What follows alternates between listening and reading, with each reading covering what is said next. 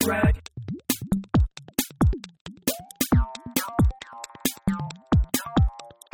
Moto drag.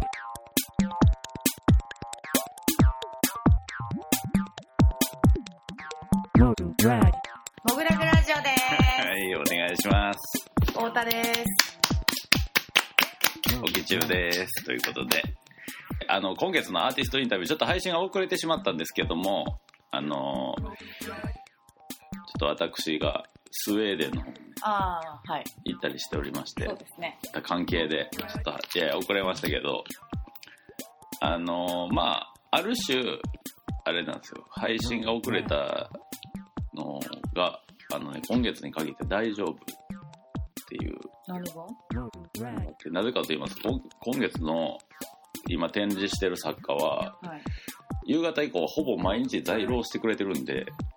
まあ、今回の提示の内容についてはあのー本人にね質問していただけたらなとあ思ったりしてるんですけどまあでもちょっとあのーなんでしょうねまあどっちかっていうとこの数年の話聞けたらなと今回は思っておりますんではいはい、お呼びしたいと思いますということで今月のアーティストインタビューゲストは絵描きの福士千尋さんですはい、はお願いしますあ。およろし願いしくお願います。します。はい、ということで。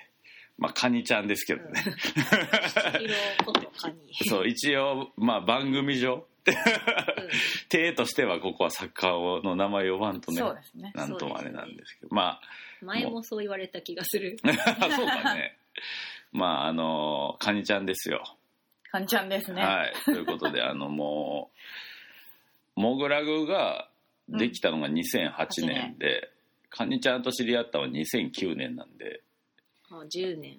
んまあそうね。丸10年。丸そうそうそうそう。10年かでまあモグラグの歩みとほぼ一緒ですよ。そうです。ある意味。なんでまあちょっとあのいろいろ聞いていきたいんですけどまずはプロフィールを僕の方から読み上げさせていただきたいと思います。ということで。1989年横浜生まれ絵描き。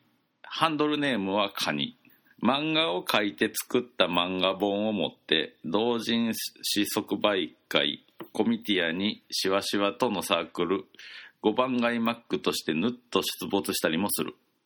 あとは あとはうろうろしたり歌を歌ったりコフィーしたりうどん食べたりセルフケアしたり夜勤したりしている。主な個展に2010年例のあれのズレアットモグラグガレージ。2014年おニューな犬アットモグラグガレージ。2016年なんかあるかなアットモムラグ。ということでございまして。えっとまあこのプロフィールの特に最後のパートですね。聞いていただけると、まあ、我々といかにこう関係が長いかっていう長くふ濃いかっていうのが分かっていただけるかなと思うんですけど、そうですね。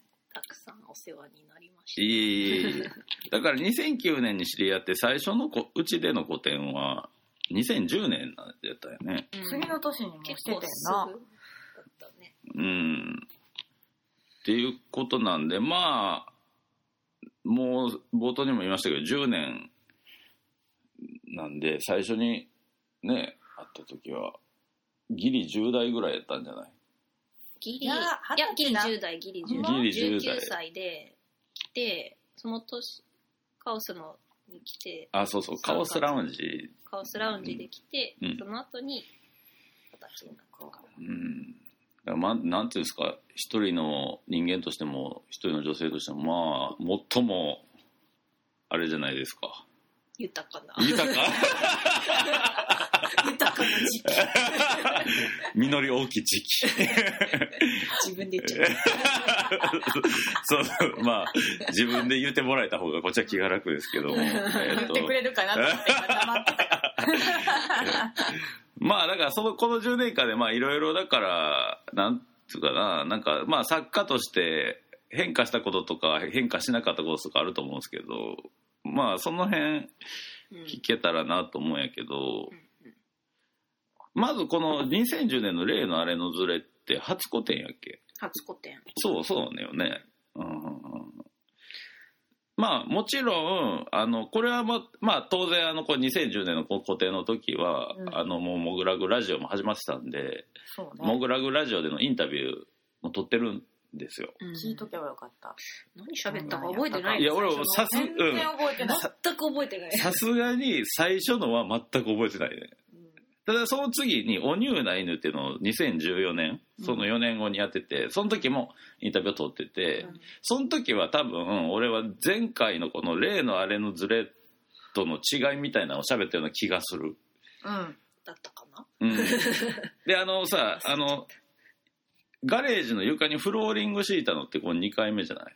そうですね。そうん。1回目はゴザを敷いて、あそっか。あそう。1回目もあそっかあそうですそうやそうです。ゴザがフローリングになったそう、ゴザがフローリングになった。え その桃鉄みたいな ちょっと良くな良ってる。くなってるっていうでもなんかなんとなく多分俺がこの2回目の時に感じたのはなんか展示としてのなんかレベルが上がっているみたいなことを言ってたような気がしてて、なんかあの1回目は多分、まあ、初個展ってのもあったしなんか特にその当時のモグラグガレージってめちゃくちゃ狭かったから、うん。うん。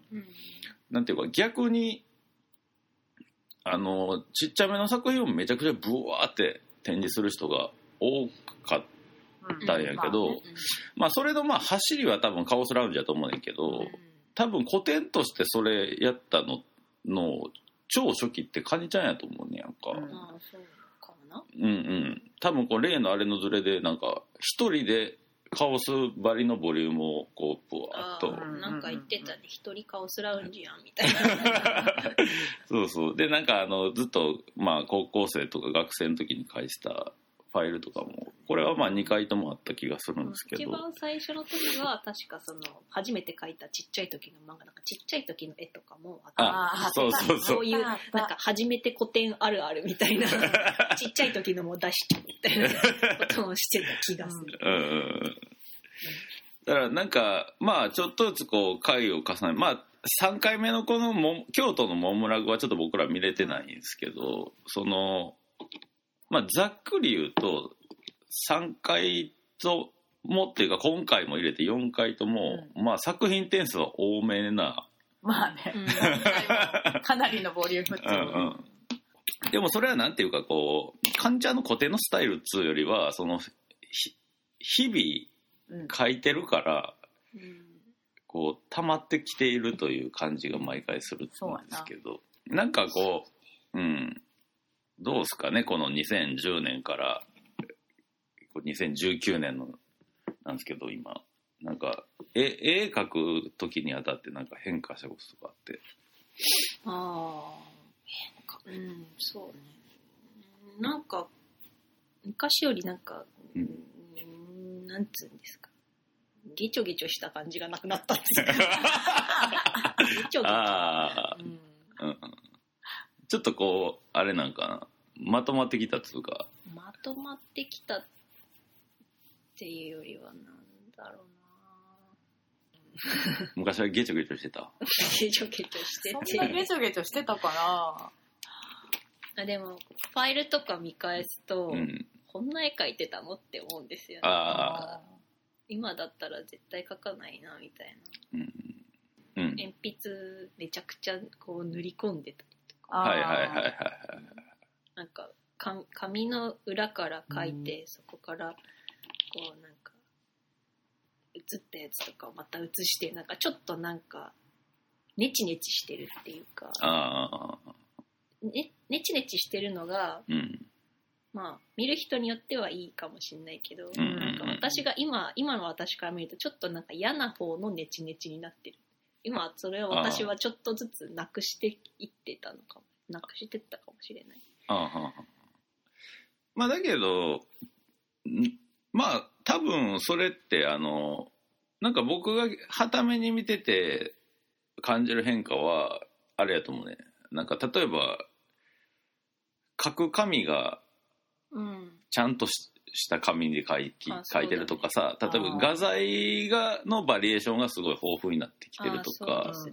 まあ単純にこう絵描きとしてのその書く前にチョイスがするものがあの良くなってるっていうとこもあるんかなっていうそのゲチョゲチョさがあ減った理由ねというそれはありそう、うんなんかやっぱさすがに10年間 いろんなものを見たらうん。で言ったらその初めの頃とかほとんどなんか何も知らないみたいな感じで。そうそうやんな。何も知らない状態からだったから、うん、うん。なんか本当なんの無印良品のしょぼい落書き帳のペラ紙とかに書いてたみたいなあはいはいはい時期もうんあったから、そう紙のペラさに対しての鉛筆の塗り込み度のバランスが これもうちょっと厚い紙やったら割とあ紙が受け止めてたよなみたいな下女感が。うんあとはなんだろうな、あの2010年のと例のあれのズレの最初の時はなんうん。か新聞の切り抜きとか、うん。なんかクリアテープガムテープの透明バージョンのになんか文字を書いたのをそのまま直接壁に貼ってたりとか。ああはいそうはい。いうはいなんか文字の扱いもあるじゃないですか、はいはいはいどうするかみたいな、はいはいそれがそういう感じだったけどうん。2回目の時はもっと違うお使いにななんか漫画を描き始めたっていうのもかなり多分でかくて。ああそっかそっか。うん。言葉あの吹き出しを天井に貼ったのっては2回目か。そう、うんうん。漫画から抜粋したこ吹き出しのコマを板に貼板に大きくコピーしたのを貼って、うんうんうんそれを天井と入り口のところに配置した。あそっかそっと、かうんあとは何？テプラとか。うんうんうん。テプラ多分大学での卒業制作ぐらいの時から使い始めたんだけど、はいはいそはい。れはこう隙間になんか意識が飛んでるみたいな感じで、うんうんうんうん。隙間をやっぱなんかなんかモグラグはなんか隙間をこうバツって埋めてなんかガレージの時はうんうん。そうしたい気持ちがあったりとか。ちょっと脳内空間をこう展開するみたいな。特にあのあの時は床にフローリングをにフローリングとゴザを敷くみたいなことをしてたから下の方まで座ってみて、部屋っぽい感じを出したかったんですよね、はいはいはいはい。手元の作業でいつも作業してる感じを展示空間にも出したいみたいな気持ちがあったから、うんうんうん。そういうのを働いてうん。テプラがすごい下の方の変な隙間に貼ってあったりとか、うんうんうん。立ってみた時もこの辺にあるみたいなとか、うん。あと付箋になんかメモしたのがペロって貼ってあったりとかっていうのがやりたかった。それもだって部屋の中でやってるようなことを展示空間に落とし込めてみたかった。はいはいはいは感覚的に近いことをなるべく近いように したかっいうんうんうん。まあ普段やってる作業の感じをこうそのまま出す空間に出した。できるだけこう、うん、頭の中をこうそのまま出すようにって感じよね。た、はい、描いた絵とかもうんペロってその辺には、なんかこう貼ったりとかするのをまたそのまま 持ってきたみたいな感じに見えるぐらいのはいはいはい。ニュアンスにしたいみたいななんかそういう意識がもっとどんどん強く働いてるはいはいはい。感じはするかな、うん。なんか今はさもうあのコミティアに年に一冊漫画単行本を出すのがレギュラー化してるけどそれはじゃあここ何年かの話なそうですね。去年6冊目出したから、うん。毎年21って思ったら2014か13年とかそんぐらいから書き始めて12年ぐらい経った頃。の、うん。1年ちょっと経った頃、じゃあまさにだから2010年の初個展から2014年の2回目の間に始まって、それの変化がかなり影響してたって感じ、そうそう。うん。ただからそのうん。まあ。いやいや確かになんか2回目のなんか個展の時になんか空間全体がすごいなんていうかこうかえちゃんの漫画の中に入ったみたいな感覚がするっていうみたいな話をしたような気がする。あと前回の展示の時はあの色鉛筆かにちゃん。あそうそうそうそうそう。あー画材はねうん。それそれがその作品が結構多多めあって。うんうんうん。あの感じめっちゃ良かったですそうですね、うん。それが忘れてた。もうなんかそういう色をがっつり使って全面埋めるみたいなことをその時はなんかほぼほぼうん。初めてぐらい、人に見せる形では初めてみたいな感じだったかもしれない、うんうんうんうん。うんそうね。確かに。ちゃんとこういう鉛筆使ったやつ色鉛筆使った絵いっぱいみたいな、うんうんうん。な12枚とかは前もあったけどうんそうじゃなくてがっつりうん。確かに画材っていうことはした。画材をこう一個に絞ったやつとかは前回の2014年は結構多いような感じがあったね、結構その画材のブームが私の中にあって 多分今回の展示も見たら思うと思うんですそうね。いろんなの使ってるから、うん。俺が結構新鮮やったのはやっぱりあいあ油絵？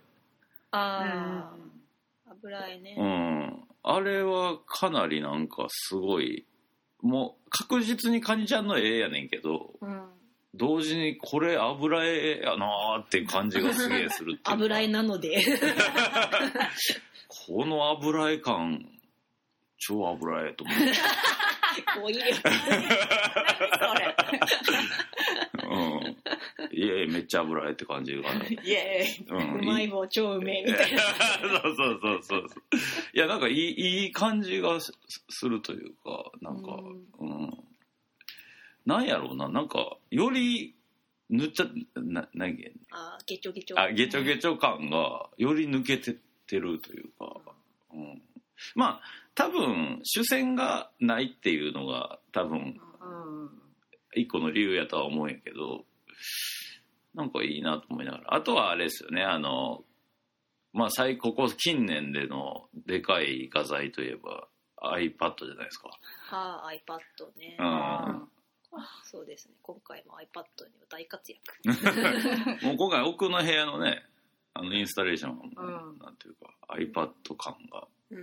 いやああいう空間を作り出すのがカニちゃんっぽいなと思ったけあそど、うん。うん。めっちゃいいなと思ってそうなんかやっぱ空間の意識がすごいあるなっていうのは最初からあったけど、今回はそれだけをこう抜き取ってちょっとしたインスタレーションっていうかさ、う、うんだインスタレーションにしたっていう段階で作家としては新展開って感じあがあそうかうん、まあでも個人的な話をすると、まあ、うん。個人的な話しかしてないんだけど、え油絵めっちゃ油絵みたいな、うん。あの展開としては奥の部屋は、うん。あの最初にあれに近い形のことをが、うん。大学の時の卒業制作で一回してて。なるほど iPad でデジタルで書いたやつを空間に展開するみたいなのは、うん。やってたことあってそれがもっとやりたいって気持ちもあったあし、はいはいはい。そう。で最近描いてるその iPad の絵をそう違う形で展開したいっていう気持ちがあったから、うんうんうん。それもあるし、うん。奥の部屋は絵を飾る空間みたいなのとはまた別の扱いをしたかったうんうんうん。モグラグギャラリーになって2つ部屋が増えた。うんそうってね思ったらもうそういうふうに私はもう決決めてました。なるほどねならればみたいはいはいなはい。ことは、うん。実際なんかすごいあの奥の部屋見てるお客さんの反応がいいというか、うん。うん、なんか「おなんだここ」みたいな、まあ、驚きはあるでしょうね。うん、なんなんつうかねなんかカニちゃんってなんかあのまあ漫画も例えばこうストーリーがあるのかと思って読んでたらあれない？いやある？みたいなうん感じとか絵とかもさなんかあのまあ例えばなんやろなんかゲームとか漫画とかの影響も感じるような作風のようでいていやなんか組み合わせが変とかさ、うんなんかその分かるようで分からへんのが気持ちいいみたいなとこはずっとあったけどあの奥の空間とかもめちゃくちゃアイディアとしてはシンプルなんやけどうんなんかなんかだから何人かが言ってておもろかったのがこれなんかルール作ってゲームできそうみたいなあそんなこと言ってない、うん。人が何人かいたりとかしてうん。でもできそうやけど、まあ、できるかもやけどそこまでいい脳がいかへんみたいな、うん、なんかそういうなんかこうこう入り口が広いようで入ったら迷宮みたいな 感じがあのまさに空間として現れたみたいな感じがしてすげえいいなと思ってるんですけどね。もうかにちゃんの漫画読んでるみたいなもんな。どうですか太田さんは？いやもうさっきも言ったけど、まあ、最初の部屋で絵いっぱい見せてもらって 奥の部屋でさらに迷い込まされるみたいな感じ。そうそうそうそう。まず手前の作品3つとかやっぱりこれもまた継続でうん凄まじいという。でも結構私は今回は結構すっきり見せたつもり。です。いやでもあのその前の展覧会の話さっきしてたけど、うん。テプラで貼ったりとかさ。言葉を抜き出して、うんあの貼ってるみたいなの今回少ない少ない。っていうか、うんまあ、絵の中にないは文字が書かれてたりとかは前からみたいな感じあるけど、言葉だけを抜き出すみたいなのがないから、うん。うん余計に迷うんかも。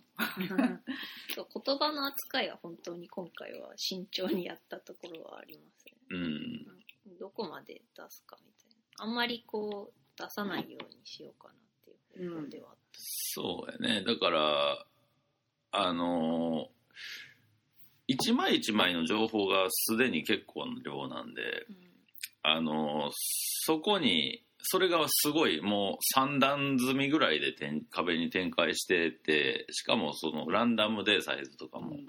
そこにプラス言葉が入ってくると1個の絵に見えてしまいがかねへんやん、壁が1枚みたいな、うん。それが今回はやっぱりちゃんとまあそのまあかにちゃんの感覚によって絶妙なバランスで展示されてんねんけどちゃんと一枚一枚も見えるというかうんだけどあのまあこれ聞いてるくれてる人はまあおそらくもう見た人が半分ぐらいおると思うんですけどこれから来る人に一応とりあえず言っときたいのは時間には余裕を持ってきてくださいっていうのはまず言わんとあかんんですけどそうですね。あのね1回で見切れへあんですよね今回も。うんそうですね。うん、まあなんかそういうタイプの映画とかあるやん。なんかうん。あのーレゴムービーとかさ情報情報おおみたいな。見終わった瞬間に気絶するみたいなあるね。あるね。画面の情報が多すぎて。あうん。結構見に来た人が一回バーって見て見切れなくてなんか最初全然目に入ってなかったやつがまた回ってみたらうん目に入って、うん。あれこんな絵あったのみたいななるとか言われてうん。うん何回見たらいいんだみたいな感じでなんかそう。いやいやそうなると思う。34時間ぐらいいた人とかいたもんね。ああいた。初日は。うん。あの女の人が2時3時間ぐらい普通に見た人もいたし一人で。なんかでもそういうタイプの絵やしまあ一応うちはあのか展示期間も長いんで、うん。まあ、2回は来てほしいかなって感じはしたりするんですけどね、うんまあもうあと1週間ですけどね、うん、リピーターでねぜひって感じなんですけど。まああの特にまあちょっと最初でも言いましたけど、まあ、夕方以降はまあまあね日中はあのプロフィールにも書いてあるけど YAKIA の夜勤あはい。なんであのちょっと昼はねちょっとさすがにそうですね。あれですけど。夕方5時ぐらいからだったら私がいるけどまあ別にいなくてもよくてゆっくり見たい。邪魔入るなみたいな感じだったら それより早い時間に来ればなっていう、まあだけどあのなんやろ。結構あの例えばモチーフとかうんの話とかなんか初対面のお客さんとかでも多分こう喋るフックはいっぱい作品にあると思うんで、まあね。うん、まあなんかあの気軽に話しかけてもらえたらと思うんですけどまああとはねその上でこう分からんことというかがあったら聞いたりとかしたらよりうん。理解が深まれば何よりという感じなんですけど、気さくなので。自分で言ったね 気さくやからね。うん。やっぱり。あの本当ねこの10年で人見知りが少しずつマシになりうん。頑張れるから大丈夫です。いやーいくらでね、も喋る。うん、まあでもなどどう？普通に絵描きじゃなくてもええけどこの10年は。あ？最も実り多い時期。20代、そうですね。そうね。うん、実りしかね まあだってほんまに初めて会った時から考えたらいろんなことやり始めてんもんな歌歌ったり。ああそうだよね。だから5番前街いや違う 5, 5番街マック。え。こう番外マックの活動は本当になんか、ふわっとしてるから、うん、まあ楽しくやってるよ。うっていうん感じだけど。5番街マックちょっと説明してくださいよ、こう番外マックとは、うん。まあ、あしわしわっていう絵描いてる女の子と、うん。私が、まあ、同人誌即売会のコミティアうん、に参加するにあたってうん。決めたサークル名ですね、はいはいはい。うん。最初はそれでまあ、うん。5番街マックまあ2人集まったらもう5番街マックの活動になってしまうので、うん。うん、何してもなんかどっかうろうろしてても5番街マックの活動。なんか、うん。それでまあそもそもだってねこのユニット名の語源があれやもんな。あそうです。その西口横浜駅西口にある5番街マック5番街西口5番街マックってところで、まあ、当時横浜に住んでた2人が持ち合う場所がそう。5番街マック、5番街にあるマックね。マック番街。マクドナルマクドナルド。なのでド うん。うん5番街もう自分で言っててもなんか。いやもうまさにだからんふ2人がおる場所ってい そう意味がこもってるからね別に。でやる内容は特に決まってない。そう決まってない。でまあ基本的にはコミティアでなんか印刷物を出そうみたいなうんうん。のがあるんだけど、まあ、コミティアでコミティアって長机を渡されてるんですけどそこで勝手になんかオブジェ作ったりとかはいはい乗っけて展示したりとか、うん。ビニールシートを貼って下に仕込んでちっちゃい展示だとか言ってなんかはい。やったりとかあとはなんかいろいろごちゃごちゃ遊んだりとか。いやあげくはだってあれじゃないですかラップ。ラッピン。それは本当にもともとしわしわがやろうって言い出して、うんうん。うんやり始めたから私は全然音楽とか全然やらないんだけど急にそう彼女が音楽への 意欲が急に湧いてきて、いやだけどお音源聞いたら割とカニちゃんも全 MC 力あるやんっていうか。うん。あげくにはライブまで行ってるからそうそうそうそう。出演呼ばれて。どういうこと？って感じですね。いやカニちゃんの声って割となんかお楽曲に乗せたら結構結構映えるんやなってあれ。あはかなり新鮮な気づきやったけどね、うん面白いなと思ーねだからコミティア行く前は5番ガイマックのテーマっていう曲があるんですけど それを聴き レッツコミティアするっていう。あーもうなんか何々のテーマを作るのがバンドっぽくていいよね、一番最初に作ったのがそれ。だからうん、バンドっぽいというかアニメっぽいというかね、うん。なんかリリックをお互いのパートのリリックを書き合い。あそうなんや。そうなんです。だから私が歌ってるラップしてるパートはしわしわが書いてくれたパートであそうなんや。しわしわが歌ってるパートは私が書いてあげたおト。お互いがお互いのことをそう考えてあっていう。だからなんかす仲ごいえやたら私5番街マックのテーマでうん。すごい俺オラオラしてるんですけど うその話めちゃくちゃ自己主張が強いいみたいな感じになってあれはしわしわが書いてくれたからであすシワシワの目から見たカニちゃんみたいこんな感じみたいな。でもそれを自分自身で歌わなあかんから恥ずかしい恥ずかしい。な確かにな。まあ気に入ってる歌です。とても好きな歌近年というかもともとはね俺はこうなんだみたいなさなんやったらバトルもするぐらいの世界でそうです、ね、相手のことを書き合う。思いやりしかそれを自分なりに歌うという斬新なスタイルですけどね、いやいいよね、うん。お考えはまあ、だから今までの展示でなかった要素の一個としてはお音があね、そうね。うんあそう空間になってるっつうのも。あのトーテムポール、ああそうトーテね、ムポール、うん、彫刻、うん。まああれは本当趣味のトーテムポールなんですけど。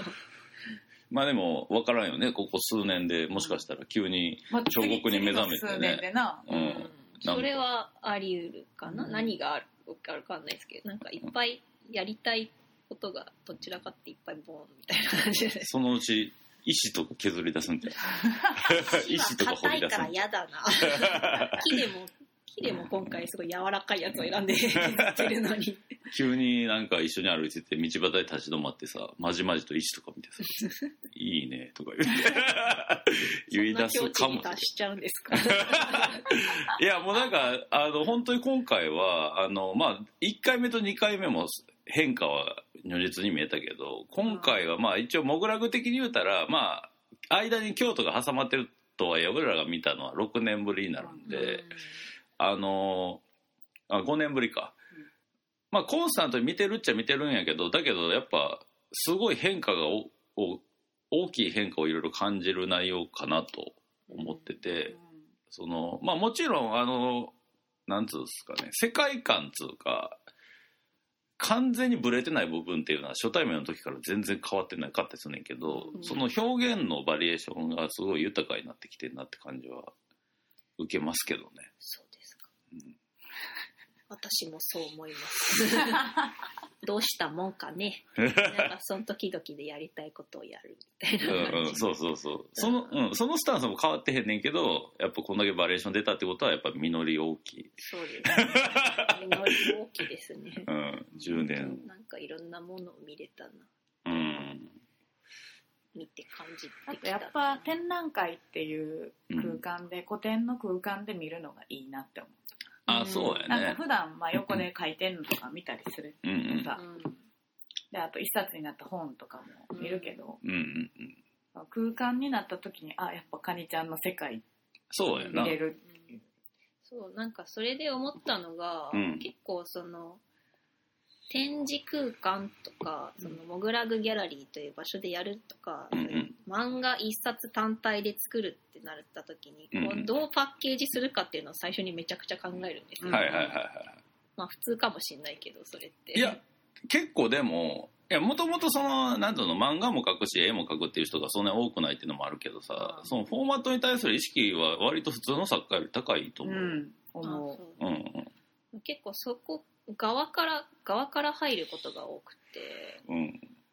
そうだから今回のも、まあ、毎回そうなんだけどどういうするかっていうのをめっちゃ考えるか。パッケージするのが好き、うん。うん。いや結果的にそれのレベルは本当に高いと思っててそのそれは最初にガレージってめちゃくちゃ狭い空間をより広く見せるためにとりあえずお客さんを座らせるっていう 風に持っていった時からそれはあこの人意識がすごいあると思っててそう空間に対する意識も、そうやんな。うん、でそれがやっぱ本になるとやっぱりあこうなんねやとか。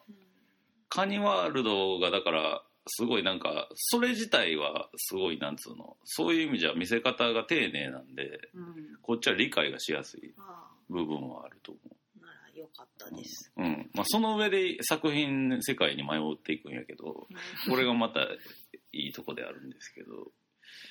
うん。だからけで作品がこうああいう感じだからちゃんと側を切れないとあ大変なことになるからなんかうん。でもそういう感じの意識はあります。そうね。それはなんかあれかな。やっぱ年々高まってきてる感じはあるのかな本人の中では。ずーっとある。うん多分。だからそのそれが最初にやっぱりあ張ってきたのがやっぱりモグラグでその最初の個展やった時からうんうんあって、うんその後やっぱり、まあ、美術大学にいいて、ああそうね。なんかいろいろ考えることもありうんうん。まあ他人の意識はより高まりみたいな、はいはいはいはいうん、そっからもう割とずっとその2回目の個展もありかんや。うんうんうんうん。ずっとそういう気持ちはあります。そうやんな。と同時にやっぱあのこの人のその即破かとないアナーキズムっていうかさ。うん。だからもうだからかいちゃんはもうもう見たらわかるけど漫画に対するリスペクトが半端じゃないから。だからこそま既存の漫画のフォーマットを完全に理解した上でそれをいかに、まあ、壊すっつうか自分のものにするかみたいなとこが漫画のページから見て取れる感じがするんやけど僕は。だからこ壊してる壊そう直接なんかあの積極的に壊そうっていう気はないんですけど、うん。うん。それしかできないっていうだけで。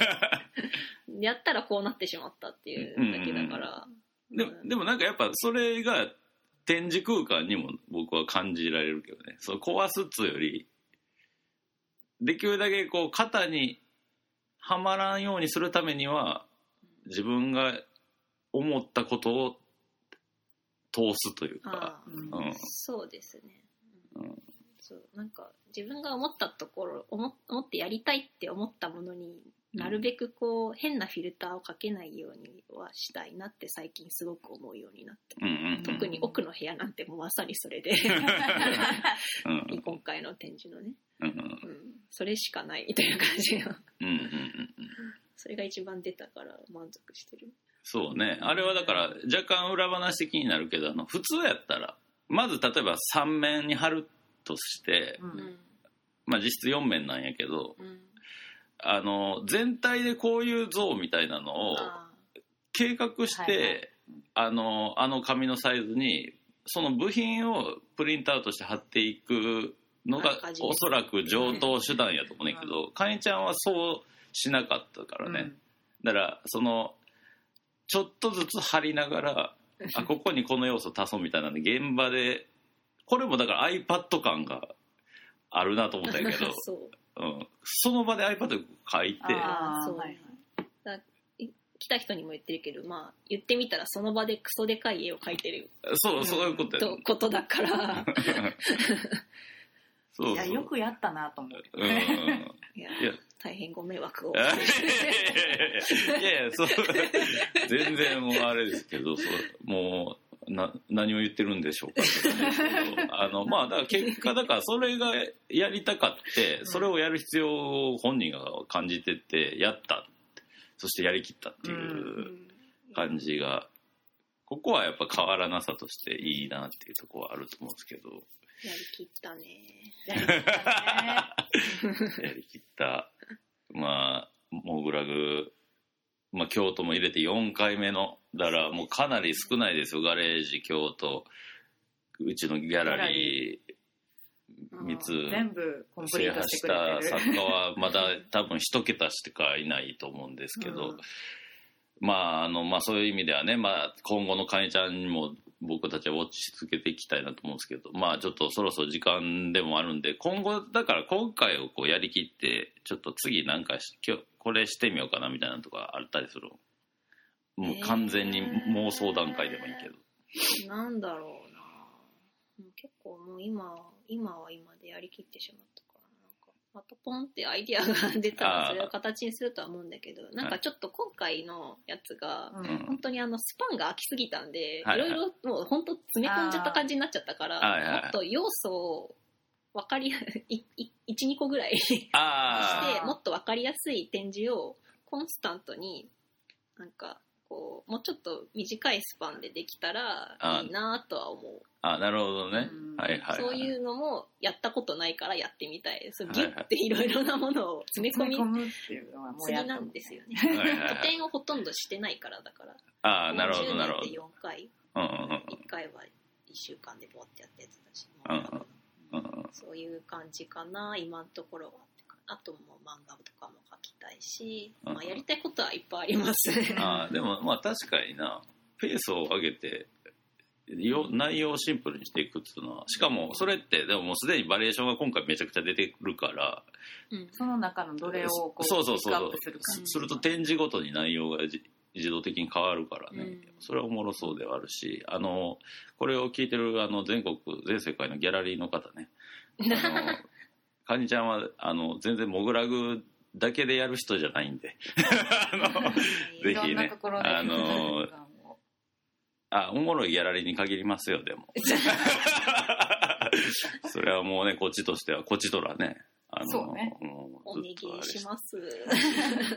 見てますから、えーこの人面白いですからね。よろしくお願いしますという感じなんですけどまあじゃあちょっとそろそろお時間なんで最後にあのまああともう1週間しかないですけどうんちょっとなんでしょう。今回の感想でもいいしこれから来る人にちょっと一言メッセージ的なのをお願いします、うん気合気合は入ってるしあなんかいろいろ楽しむ要素はたくさんあると思うからまあいろいろ来て喋ったりなんだりして、まあ、いる。皆さんの顔が見たいですね、ああそうですね。うん。すごいね。みんなの顔を見て知ってる人も知らない人もうん。やっていきましょうって感じ。まあ実際やっぱあのずお客さんの数多いしね。やっうん。ぱかにちゃんはやっぱ愛されるキャラやなって感じもありながら久々に会う人もおるし、ああ私たち的にはね、うん。だけどやっぱ何よりやっぱこれギャラリー冥利に尽きるなと思うのはやっぱりね、なんかこの前もすごいいい感じの人来たけどね。あの初めてうん。展かにちゃんの展示見に来てまあちょっとあのね SNS とかでちょっと気になって来てくれた人とかがうんドハマりするという、ああそうなんや、うん、人間が嬉しいよね。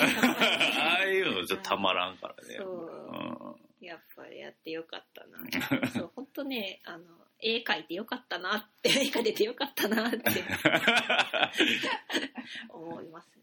うん、うんだからぜひ見に来てください。はい、はいというわけでございましてもうこれあのまああの僕らとしてはというかこのインタビュー的にはやっぱかりんちゃんの今後やりたいことがもうちょっとペース上げていきたいっていうことが聞けてたのは良かったなって感じなんで、まああのあしあのあれやな。あれも一応言ってた方がいいんじゃない？11月の。ああ、そうですよね。11月に内田絵里香って絵描きと、ギャラリートードっていう引き船にある、まあ、内田絵里香がやってるギャラリー、うんうん内田絵里香と船戸くんって人と村松さんって人が3人で運営してるギャラリーがあるんですけどそこで内田と2人展をやるので、うん。これは楽しみでいやすよねもうこれはねもうだってもう内田とかんちゃんのことだけでも軽く小1時間はしゃべれるそして糖度についてもねね。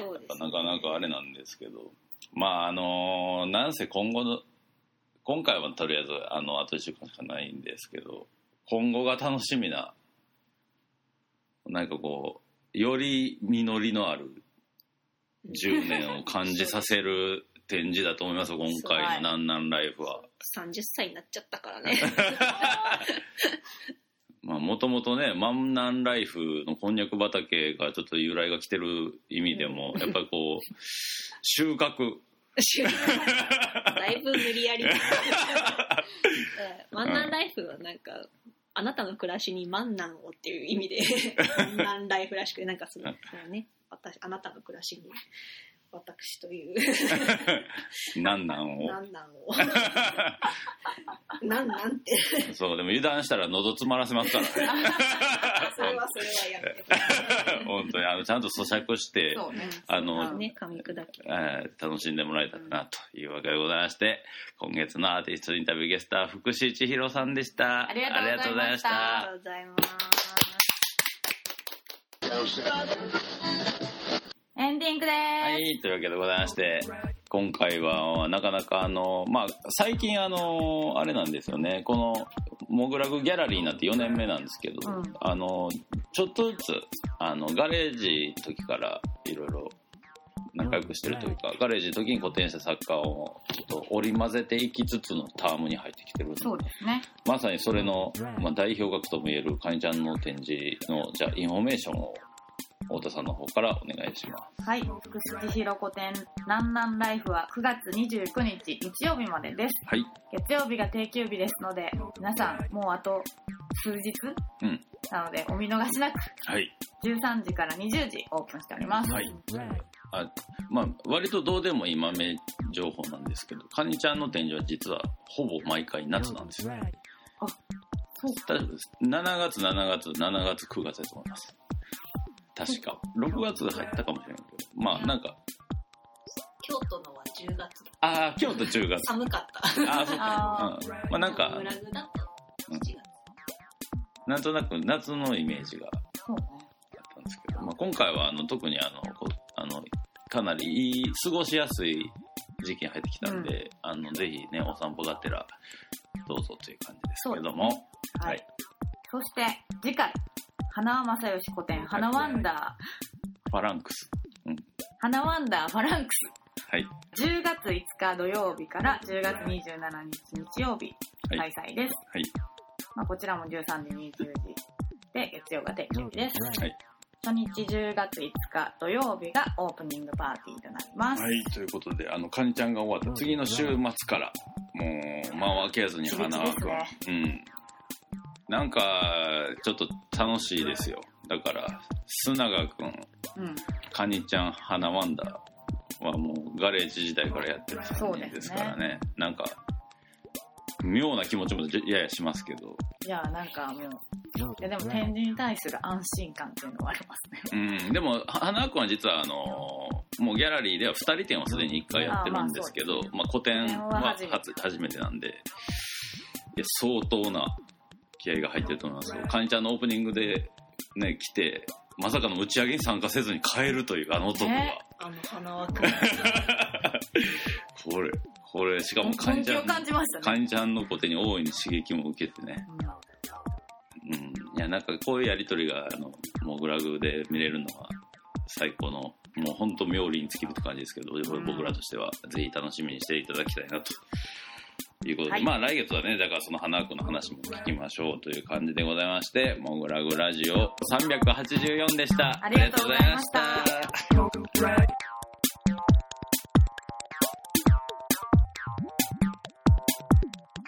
Total drag. Total drag.